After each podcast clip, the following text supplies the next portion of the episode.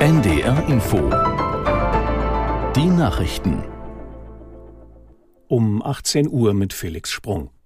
Die Söldner der Gruppe Wagner ziehen offenbar weiter aus zwei russischen Regionen ab. Nach Angaben der örtlichen Behörden läuft dabei alles nach Plan. Aus der NDR Nachrichtenredaktion Johannes Zuber.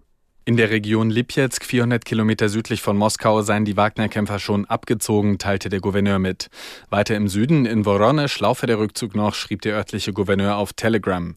Die Wagner-Söldner waren gestern von Rostov am Don, ganz im Süden Russlands, durch Voronezh und Lipetsk in Richtung der Hauptstadt Moskau vorgerückt. Am Abend beendete Wagner-Chef Prigozhin die Aktion. Im Gegenzug sicherte die russische Regierung ihm und seinen Kämpfern Straffreiheit zu. Wo sich Prigozhin derzeit auffällt, ist nicht bekannt. Der CDU-Außenexperte Röttgen sieht die Autorität von Präsident Putin durch den innerrussischen Machtkampf mit der Söldnertruppe Wagner stark beschädigt. Diese anderthalb Tage hätten dem Ansehen Putins einen schweren Schlag versetzt.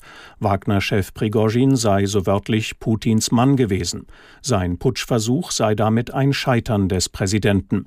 Röttgen zeigte sich im Gespräch mit der Rheinischen Post und dem Generalanzeiger überzeugt, dass Putin sich hiervon nicht mehr erholen werde. Zugleich spricht aus Sicht des Außenexperten viel dafür, dass Prigozhin sich militärisch und politisch überschätzt habe. In Bremen haben sich SPD, Grüne und Linkspartei darauf geeinigt, ihre Koalition für die kommenden vier Jahre fortzusetzen. Der Landesgeschäftsführer der Sozialdemokraten Pahl erklärte, die Verhandlungen seien nach fast vier Wochen erfolgreich abgeschlossen worden. Aus der NDR Nachrichtenredaktion Petra Mittermeier. Der Koalitionsvertrag soll demnach noch von den Gremien gebilligt werden. Aus Parteikreisen hieß es, dass der Vertrag morgen der Öffentlichkeit vorgestellt wird. Bei der Wahl zur bremischen Bürgerschaft am 14. Mai war die SPD unter Bürgermeister Bovenschulte stärkste Kraft geworden. Bovenschulte führt seit 2019 das in Westdeutschland einmalige rot-grün-rote Bündnis an. Die neu gewählte Bürgerschaft tritt am kommenden Donnerstag zu ihrer konstituierenden Sitzung zusammen.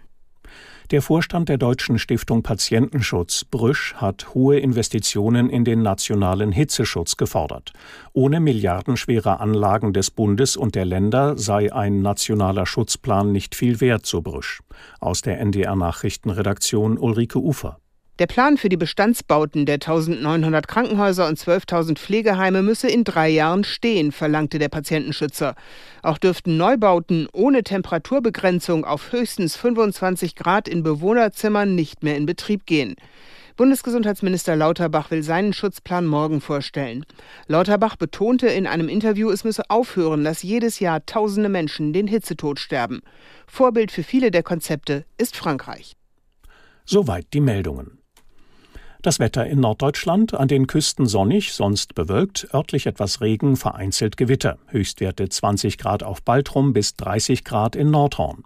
In der Nacht trocken, gegen Morgen gewittrige Schauer, Tiefstwerte 19 bis 13 Grad. Morgen heiter, später etwas Regen und Gewitter, 19 Grad auf Langeoog bis 29 Grad in Neubrandenburg. Am Dienstag erneut heiter, örtlich Schauer, Gewitter möglich, 18 bis 21 Grad, am Mittwoch Schauer 18 bis 24 Grad. Das waren die Nachrichten. NDR Info Streitkräfte und Strategien. Sicherheitspolitik kritisch betrachtet. Herzlich willkommen zu einer Sonderfolge von Streitkräfte und Strategien, dem Podcast von NDR Info zum russischen Krieg gegen die Ukraine. Diesen Podcast gibt es unter anderem in der ARD Audiothek.